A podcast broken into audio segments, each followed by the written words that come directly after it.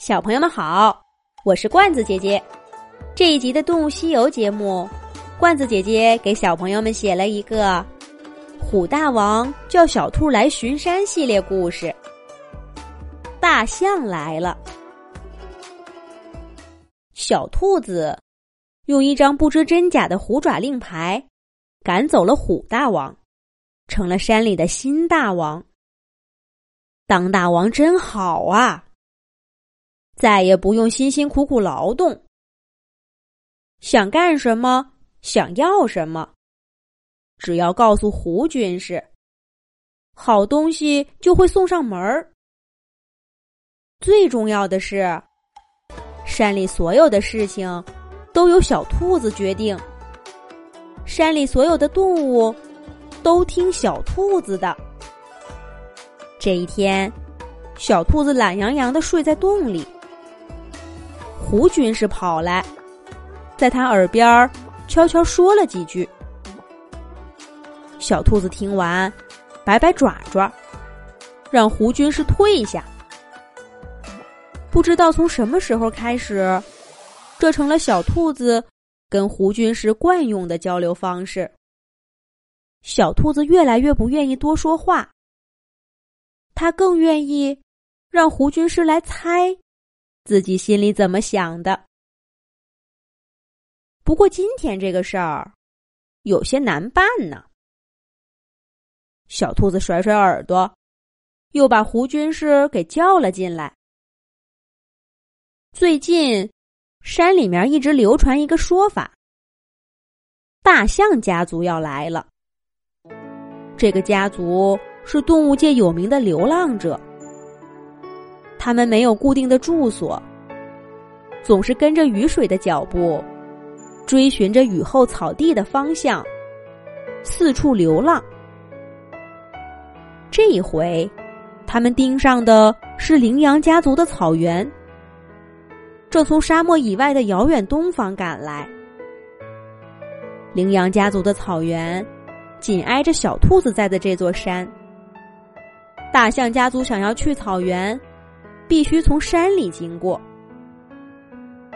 这个消息几天以前得到了确认，大象家族派使者给小兔子送了一封信，信写得很客气，说是要跟小兔子借一条路，让大象们从山里通过。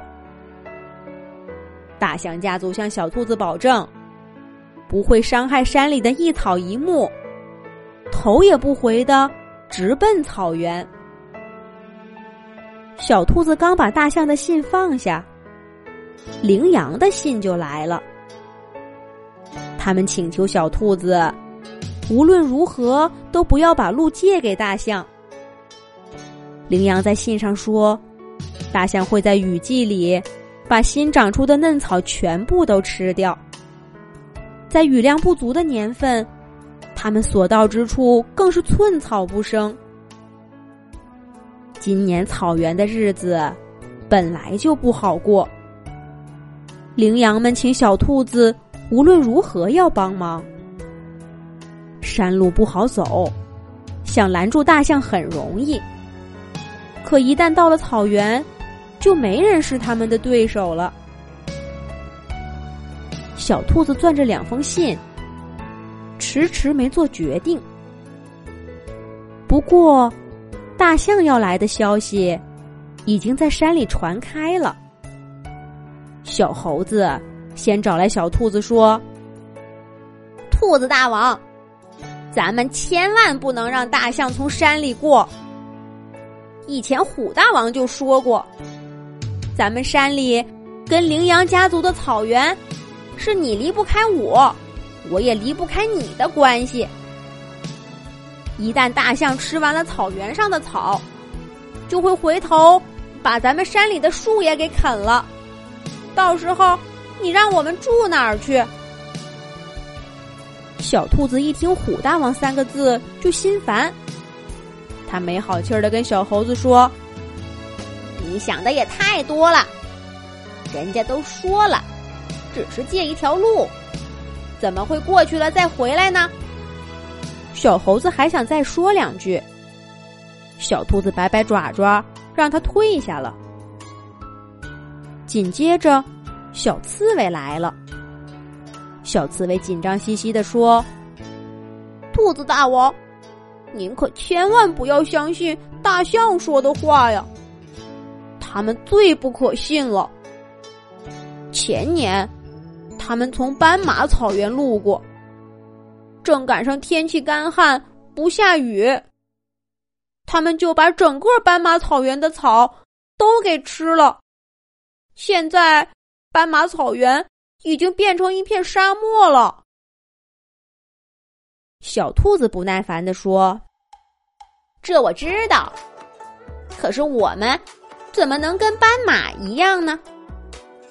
你别忘了，大象家族有好几个家庭成员在我们山里生活过，说起来也算很亲近啦，他们不会骗我的。”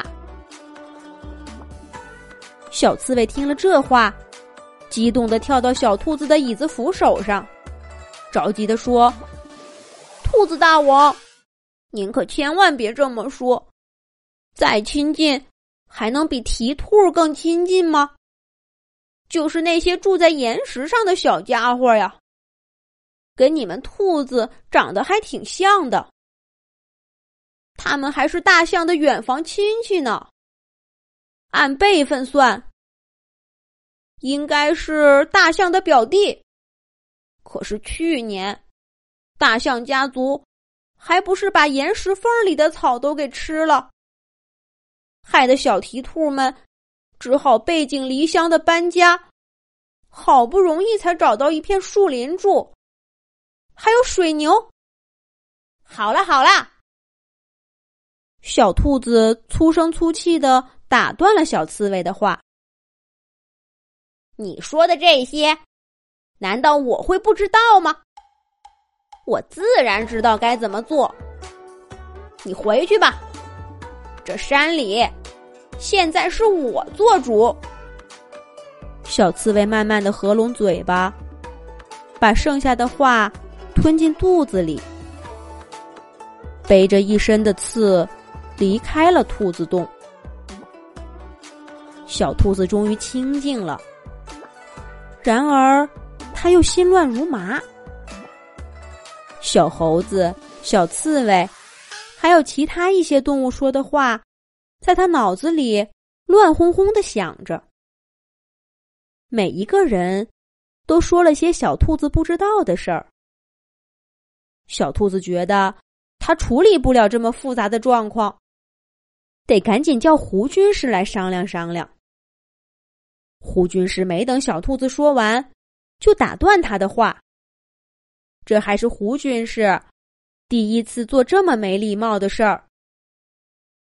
胡军师说：“当然不能把路借给大象了，或许他们也不想，但事实就是，大象所到之处寸草不生。”小兔子还是难以置信。可是，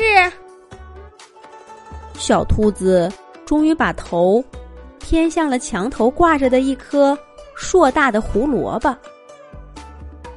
这根本不是山里能长出来的，而是大象家族作为借用道路特意送来的温泉胡萝卜。这才是小兔子犹豫的真正原因。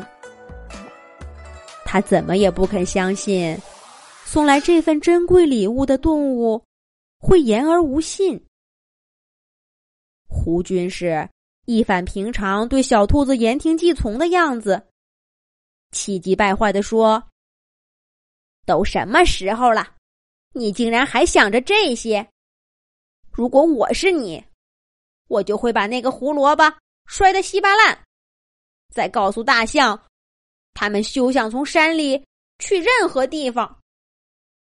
只有最愚蠢的动物才会相信他们的话。”胡军师的话彻底激怒了小兔子。“什么？竟敢说我兔子大王是最愚蠢的动物？哼，我兔子大王决定不要听任何人的建议。小兔子想到这儿，猛地抽出羽毛笔，给大象家族写了一封信，答应把山里的鹿借给他们。1个月以后，大象家族来到了山脚下，他们从小兔子借给他们的鹿顺利地来到了羚羊草原。如大家所料，大象家族很快就把草原变成了荒漠，又掉头回来吃光了山里的草。山里动物的苦日子要开始啦。可小兔子呢？大家发现它的洞穴里空空的，大概它再也不好意思回来了吧。